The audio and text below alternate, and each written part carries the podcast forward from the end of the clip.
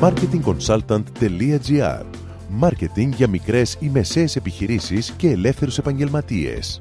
Κάθε εβδομάδα ο σύμβουλος Μάρκετινγκ Θέμη 41 σας προτείνει ιδέες και λύσεις για να αναπτύξετε έξυπνα την επιχείρησή σας. Καλή σας ακρόαση! Γεια σας! Ένας συνηθισμένος τρόπος έβρεσης νέων πελατών αλλά και ενίσχυσης της παρουσίας μιας επιχείρησης στον κλάδο της είναι η συμμετοχή σε επαγγελματικές εκθέσεις. Τις περισσότερες φορές το κόστος είναι υψηλό και αρκετές φορές δεν υπάρχει η απόδοση που ο επιχειρηματίας περιμένει. Α δούμε μερικές ιδέες για τη σωστή συμμετοχή μιας επιχείρησης σε μια επαγγελματική έκθεση. Πρώτον, επιλογή έκθεσης. Στοχεύουμε πάντα σε μια έκθεση της οποίας οι επισκέπτες θα μπορούσαν να αποτελέσουν μελλοντικοί μας πελάτες. Επιλέγουμε δηλαδή το σωστό target group. Πριν υπογράψετε οτιδήποτε, καλό θα είναι να ζητήσετε να δείτε το πλάνο προώθησης της έκθεσης. Δεύτερον, κόστη. Σαφώς τα κόστη είναι υψηλά.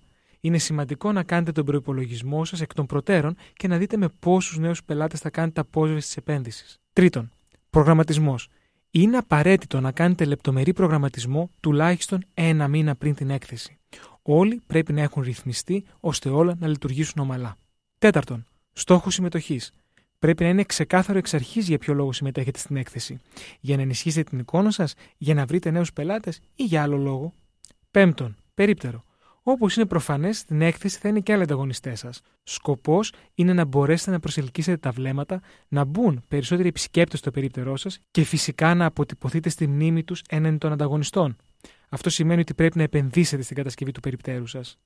Έκτον, έντυπα. Είναι υποχρεωτικό να υπάρχει έντυπο υλικό της επιχείρησής σας και των βασικών σας προϊόντων για να μοιράζετε. Πρέπει να υπάρχει επαρκής ποσότητα, καλύτερα να σας περισσέψουν παρά να σας λείψουν. Χρησιμοποιήστε μηχανισμούς marketing για να μαζέψετε τα στοιχεία των επισκεπτών ώστε να μπορέσετε να τα χρησιμοποιήσετε μόλις γυρίσετε στο γραφείο. Έβδομον, επικοινωνιακά μηνύματα.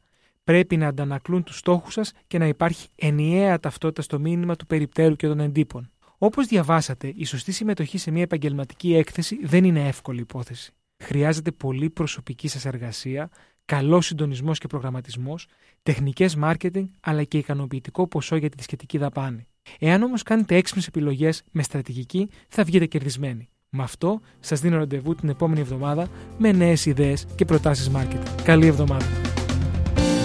Μόλις ακούσατε τις ιδέες και τις λύσεις που προτείνει ο Σύμβουλος Μάρκετινγκ Θέμης 41 για την έξυπνη ανάπτυξη της επιχείρησής σας. Ραντεβού με νέες προτάσεις την άλλη εβδομάδα. marketingconsultant.gr Μάρκετινγκ για μικρές ή μεσαίες επιχειρήσεις και ελεύθερους επαγγελματίες.